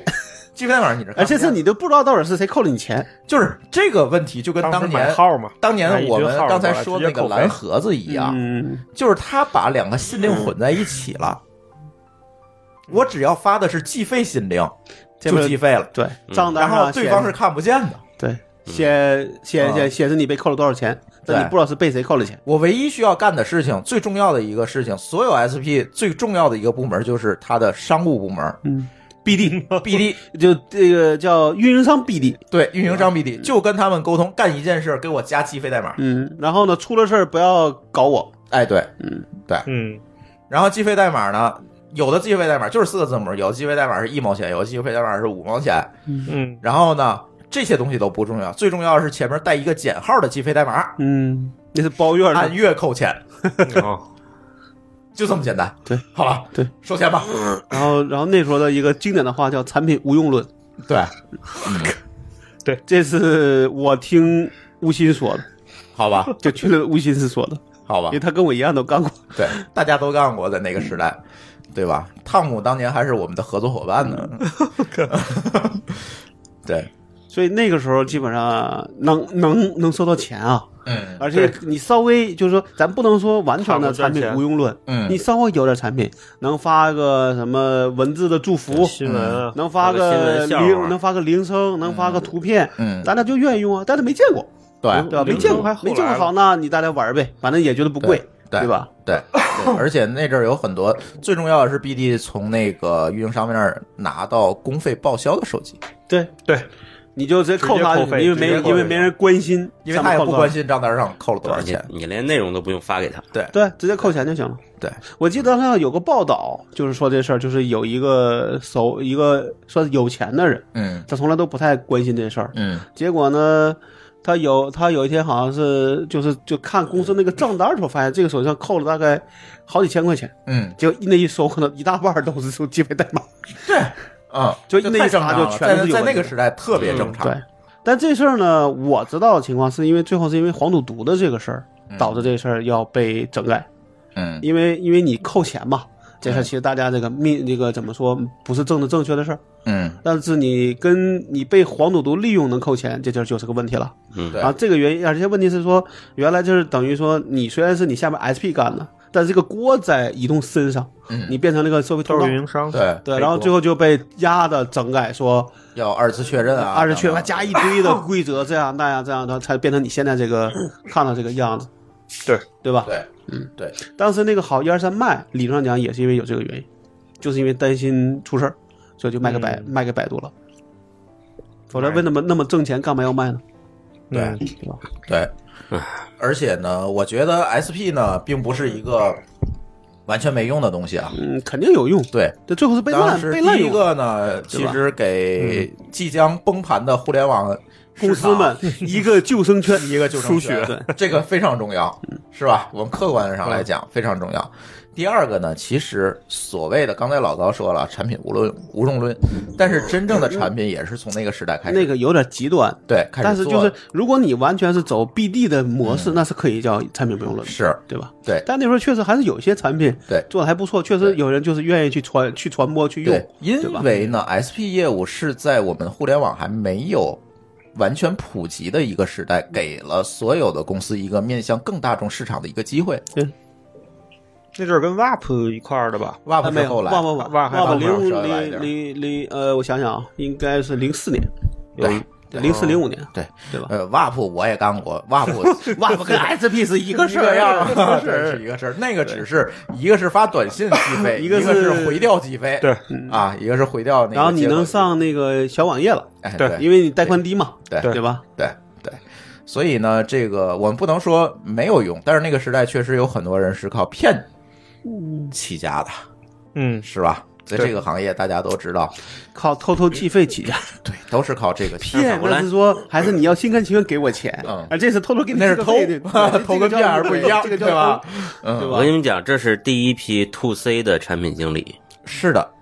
在那之前没这没有 to 对 C 市场概念，没错，就是没有你别管 online 的，对吧对？对对，嗯，对他第一次给了这些产品经理面向一个大众用户、大大市场的一个机就会。是他要以前他们是没有办。办法的，比如说你，就那时候我记得还有很明显，说在那种报上做广告，嗯对吧？嗯就是说你发什么什么代码到某个啊，对，微信号，嗯，对你就呃不啊短微信到短信号对就可以获得什么服务最，早啊，的一个月多少多少钱，啊，爆发是在于超级女生啊，是吗对对啊对，那个对对对投投票投啊票，，那那是那零爆发零零零六，没有零六年，零六年对，零嗯对吧？那个系统的第一个版本是我做的，你挣到了多少钱？没挣着钱。好吧，嗯，零六年我在百度贴吧，百度贴吧也是靠你这事儿炒起来的。对，嗯对，当年超女可是火了不少人啊。就是那个可能会更加传，就是让很多人会用，嗯，对吧？你前面那种可能都是基于他自己的需求去用，嗯嗯那个就是大家会变得一个更普更普及，嗯，社会社会社会性，对对，当年跟因为这事儿跟湖南卫视那帮主持人们混的巨熟，对，但是现在已经完了，完蛋了，完蛋了，嗯反正短信的那时候还是有一些东西还是可以用的，是对？吧？甚至说你现在很多雏很多雏形嗯，对吧都是从那个时代都来是的，来的，对对对，对它现其在实算是一个产品时代的起步吧，我们可以把它讲对，，互联网产品去的起步掉那些偷偷计费的事儿，还是我觉嗯得还是有些产品做的还可以，甚至有人在上面玩骂的，哎，玩对嘛吧的，？真的是玩骂的，嗯对对，然后呢，我们还回到两 G 来 看，两 G 时代除了短信这个数据业务以外，在两 G 时代，我们也尝试了一些数据业务，数，据业务，对，就就是是互联网 IP 业务。嗯，对，当年两 G 已经有拨号上网了，嗯带宽是九啊六零零，对，对嗯嗯，那就太慢猫了，对就相比之下，可以上一些 WAP 网站，对而且是跟拨号上网一样，它是占用你的这个手机的那通话个的。我的印象中，那个 EDGE 是啥时候推的？爱只是后更后面了，后面二点啊五那是是二点哦五 G，是啥时候？因为你零你一咱不零年嗯咱就不急啊就你就得推三 G 了呀。哎，咱不急啊，咱们咱慢慢捋这对，件你还事差差七八年啊呢，还差好几件事儿。不是我的意思，就是说做 Web 站的时候是用的是 EDG 上网还是纯二 G 上网？我记不清了，呃，纯二 G，二 G 有很短的一个时代，代，然后就是 Edge，对吧？对就是因为说你还是慢，嗯对，还是慢，对。然后呢，这个呃在两栖时代，大家就开始尝试用这个 IP 业务上网。嗯啊，当年我记得我是天津市第一个去办这 个上网业务。哎，我忘了当年那个业务叫什么名字，叫包交换业务啊，还是叫什么？没我已经忘了没印。象对我已经忘，但是是有这么一个时代，就是你手机可以拨号上网，但是也是仅限于几款比较新的手你机。哎说我的想拨起来了号是指的是接在电脑上用，还是就不拿是出手机机可以用？拨，对，我想起你跳过一个时代，嗯，就是 IP 电话卡时代。那个不是哦以哦我我一直不太搞明白 IP 电话到底是什么东西，它啊，它跟现在的 VoIP 也不是一回事儿。这个没关系啊，最咱初不个不是 VoIP，但后边就是 VoIP 对的了。，咱这样，咱这样讲这件事情啊，就是刚才我们讲了移动通信的史前时代，嗯，我我觉得两点五 G 之前不含两点五 G 都叫史前时代就，只能以它嗯只云能为满足主和最低基和础低的带低带宽业务，嗯对对吧？对好，这个时候呢，如果我们要讲 VoIP，我们就要把两 G 先跳出来。嗯，我们如果这期我们定位于通信的史前时代，那我们就要开始讲互联网时代了，而不能接着讲三 G 了，嗯嗯，对，对吧？如果我们这期是讲史前的话，那当时跟这个两 G，就我们只能讲到二点五 G，对并发，咱先不讲二点五 G，咱先听到两 G，然后跟当年两 G 有并发的就是互联网的兴起，嗯，嗯，互联网开始起来了，对是吧？大家两千年开始上网了。惠多时代咱不讲，那是更那啥会了。更早，因为大家可以听我们第三期节目，是吧？第三集对然后我们就讲拨号上网时代，就是真正的 IP 上网的时代，嗯，固那是固网，过网固网固网固网上网的时代。嗯我记记得最早我就是一个幺四四的猫，幺四四零零，你说的我用过两千四的，没有两千四有吧？，那是在八八2650零我跟你说是这样的，那个时候是一个很偶然，就我当时在联邦软件专卖店嗯，有个软件叫地球村，那个地球村是是是谁做呢？是一帮台湾人做的。嗯这干嘛呢？就跟我们说的惠多是一个类型的，就是啊你拨个电话号，拿着一个卡拨拨上去，上面就一堆软件可以让你下。然后那时候我就是两千四，我花了半小时下了个几十 K 的小软件嗯，就下来了。那是我记得是我第一次算是接触这个东西的 OK 最雏形的事儿，因为你拿的东西反正你觉得是个试用嘛，嗯拿着搞一下，，嗯对吧？发现你半小时你就行了，但是确实啊、你就发现有意思，嗯对吧？嗯嗯但那时候是两，我记得是两千四的，嗯，对，但是比较主流的还是幺四四零我就零。在那个是对就是还没有互联网的，明白吗？是惠多，嗯对，惠对多那他时只候要双方握手能对对接受这个嗯速率，他就能对通。对对嗯，这个真是史前的史前了。史前的史前，就是比惠多还要早。对 那完全就是因为我在联邦的时候，你要是要我去买那个，我肯定不会买的。嗯，对我我还经历过比你这个还史前的，嗯，三百，邮购一张软盘，啊，这哦这那个太 这我有啊。哎 你的这个软别跟我比，这个你的软盘是有可能在我这儿买的， 我当年是卖软盘的。呃，不知道 啊， 我当年是烤光盘的， 我不我我是我那个叫刻光盘，我邮购我邮购过一张软盘我也，邮购然后里边一大堆东西，对啊我都没印盘象。还是二点五寸的，二点五呃，不是，就是三寸嗯三寸寸寸盘盘哦对三三寸寸盘，嗯对。我还卖过光电脑，爱好者，印象非常深。我还卖过光盘。我是在电脑报上买的，不咱不是一那路个啊那个，我的第一个手机的钱哪儿来的？就是卖光盘卖 的。 高春晖的软件下载，咱先从互联网那那时间时代不能讲了，没法讲。从互联网，我我印象最深就是幺四四先拨二上拨幺六三上网，嗯，而且当年啊特别有意思，这个就是一念之差的事儿。这个嗯当时咱跟霍炬聊过这个事儿，对，就是当年是有两个号，幺六163对一个幺六三，一个幺六九，幺六三能上国际外网啊，外网嗯对，幺六九内网只能上十开头的内网叫 C N Info， C N 粉，但是对幺六九推169推的便宜没有那么早，嗯先推的幺六三。先推幺六三，然然后后呢有的幺六169九，然后呢，我觉得可能大家觉得说，嗯，让你们在内网玩吧，对，那就是局域网，所谓的大局域网的大局域网雏形是，但是没推起来，就是光明网，就是 就这么就这么想说，你见过的外边都是花，你在里边说你给我一啥也个没有塑料花，我肯定不玩啊，对。对然后吧？没内容，对我觉得这就是一念之差，一念之差，我就变成了大局域网。嗯，嗯，就如果幺六九够受欢迎，可能幺六三这事儿就玩不下去了。对，那幸亏大家都做了正确的选择，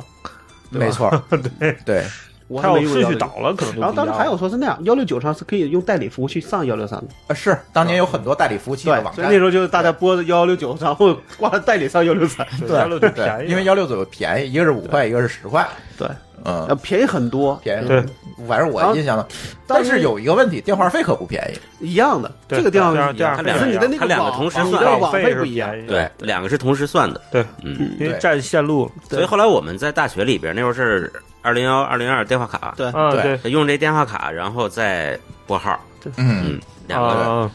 就是这个同期就发明了一件事情，就叫 Voice over IP。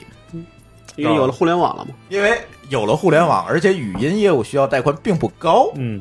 这个时候就有人发明了一个东西，好，我把语音的话音的信息 over 到 IP 上，嗯，我就可以用幺六三的费用打长途我了。我我得跟你讲，啊所以理论上讲，在最开始的时候嗯， ，VYP 卡其实都是假的，但但还是吹。这有两个并发的时代，对，有两个并发的，第一对是假 IP 卡时 代，就是运营商借这个名义变相卖降费、对面那个嗯变相降价，变相啊降因价为，要不然他没法降价。而且卖卡的费用我不需要跟人分，嗯，我就直接揣兜里了。嗯，对，什么幺七九五，但是对对对，嗯还红莲有九五啊，那一堆，还有一个并发的线，我操，这变变互联网考古了。还有一个并发线就是已经有人去干这件事儿，你咋的？这种偷偷落地的，偷偷落地 的。这这我这我干过一回，对，我在那公 那公司待过一段对儿。，你会被法办的，在那个时候。不，我没干过。 我去的时候，他他已经被法被法办完了。当年呢，这个出了一个非常著名的案件，就是福州，啊，老荣那个是对吧？，福州一兄弟家就是搞了一个这个 VIP 业务，那是真的。为什么会在福州？嗯知道为什么福建台湾签证是吧难办吗？哦，是台湾是吧？不是，因为他那儿去海外的人多，啊长途非嘛法，移民比较不多。 啊，你说 VIP 主啊要是跟那些出去的长途人对打国际长途， 然后他就架了一个摊儿干这件事儿，然后就被抓了，嗯说你这叫非法经营。对，电搞信电信运营了电信专有业务，对，然后这个事儿网民就不忿儿啊，嗯，然后就召集了很多人去帮他去辩护，就包括包括著名的老专家荣专啊家证人，弄了很多专专家证，但是结果我忘了，但是这是一个非常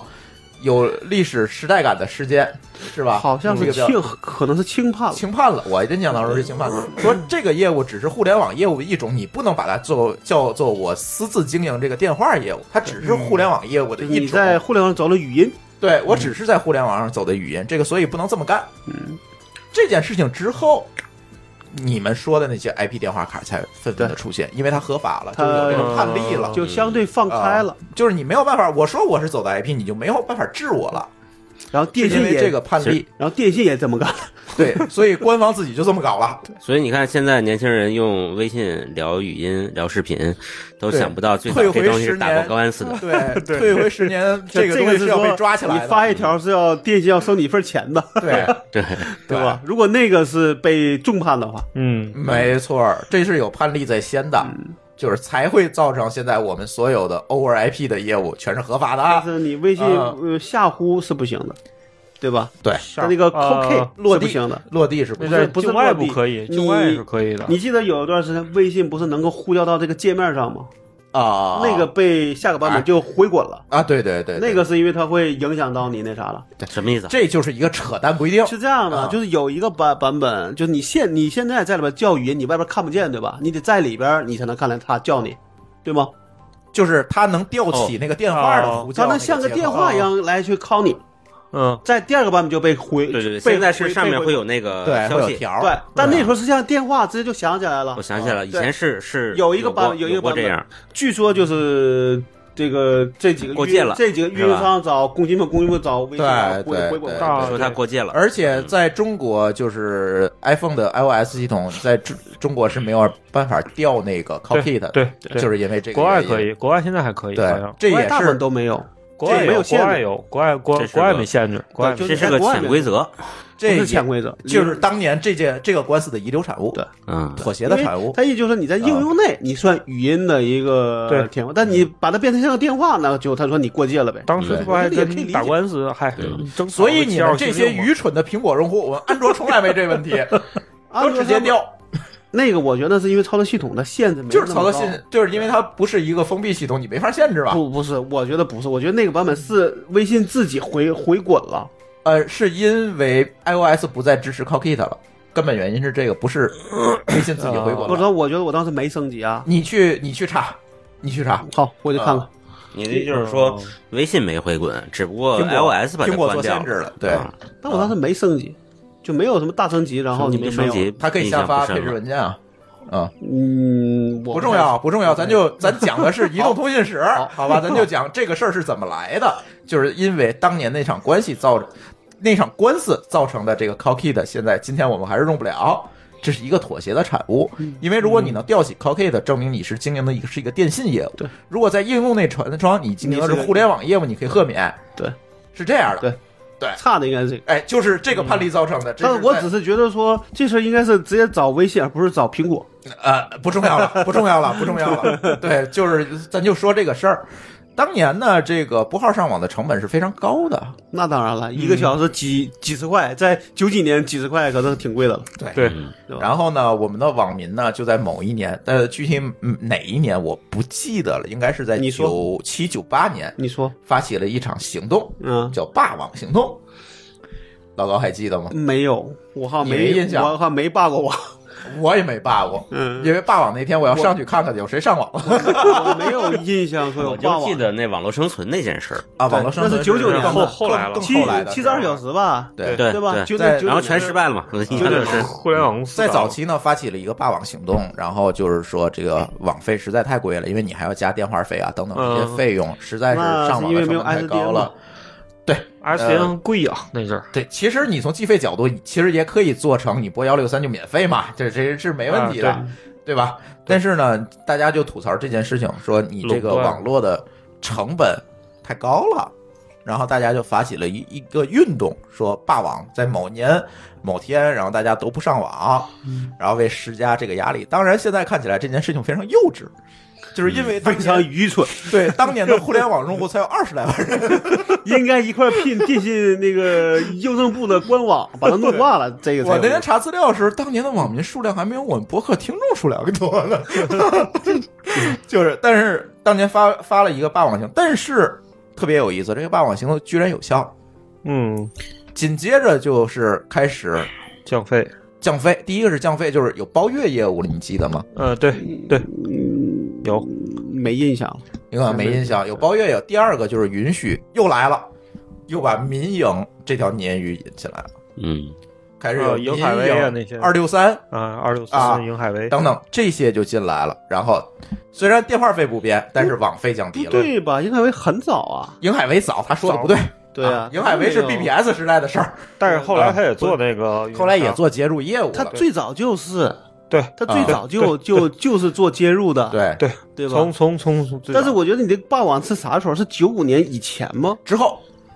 霸王反正我没可能印象九六年银海威就已经有了吧？呃，邢海威是邢海威早但是他对没你说的那边肯定邢海威有一个问题，没有普及到全国。就他得自己接线，自己对搞所对以他对，才成会本慢。非常高嘛，对对对所以他没有普，都连天津都没没普及了。嗯沈阳是有了，对，沈阳是有的，沈阳当年我记得当时有一个朋有有一个朋友的朋友在银海威干过，对对。然后呢，哎，霸网的效果是有的，但是我们不能说这是霸网的效果。这事儿不过你这么看，当年的二十万网民跟现在的网民可不一样，嗯经营能量全都是能啊量大经全都是精英，而且它影响它是力大在是这个社会影响力确实是有的，是的，你是这么说，嗯 你是这么说，但我不觉得是这样。我觉得，但是相比我现我在觉确实得是啥，也许人家本来就想降价，只是拿这事儿说，那咱快你点们两干。个人说都有道理对，但是我们看到了今天一个事实，不能搞历史虚无主义 啊！问题你是不是报我就 我我真不知道。你不记得了对，那可能你不记得。呃但是后来就引入了很多民营啊等等方法，就加强了竞争。但是直到 ISDN 时代的出现，那个才我真的真正改没有变了了电话费，对对就是因为它的链路的方式双不线一样了，可以对，两路了。可以两路了，对或者是拨一路，我那时候打电话一路最，最大的 28K 痛苦其实还不是网费嗯，所以你占了电话线，别人没法给你打电话，对对对对吧？然后你那时候再你再你再找是没有其他通讯方式的，对别人想找你找你找不到，对对对吧？因为你一打电话就是在线就是在线，一打电话就在线。对然后我那时候我老被我老爸说，对，因为他那时候他想打电话，他也打不出去。我们家也 是，我对们吧家也是， ISDN 就完全解决这问题了，对吧？对，对，所以呢，在当年这个 SDN 出来之后，它就能够把带宽最高提到了一百二十八 K。对对，是吧？不对，呃，对对对是两如果你两两个路六十四一路两个六六四，十四两路一百二十八，对你看你想不想再见？对，想不想那个别人能打进来，对，对吧？九九年，九对嗯九年北京先推的 S D N，嗯对，然后就是 ADSL 啊，我们现在那是零零四年，对对零五零对，四零五年。然后这些我我东西办有这些业务都是比较早的那一波，只要我也能是我家里能办，能办办我就就办了对，对嗯都是这有样有时候是因为你家里办不了，那你只能就等，对嗯，只能等。对，后来的光纤接入啊等等这些东西不说了，然后价格呢也是一嗯一步路一下步的去降，嗯，对，其实一直降到今在天，我还是得说，中国的这个宽带的费用真的是挺低的。 呃，宽带费用低呢，我觉得除了刚才我们说那办网行动啊，嗯后来引入了很多的民营运营商，其实也是非常重要的。现在一个的原因主要驱动力是工信部，对，呃，只有工信部其实也没用，三家可以联合起来说就这家，嗯，他还是你看现在做接入的这些，那有这是个多便政宜治正确的问题了。做接入小区宽带，嗯，嗯，这种其实就是鲶鱼嘛。就是鲶鱼。我觉得不是你，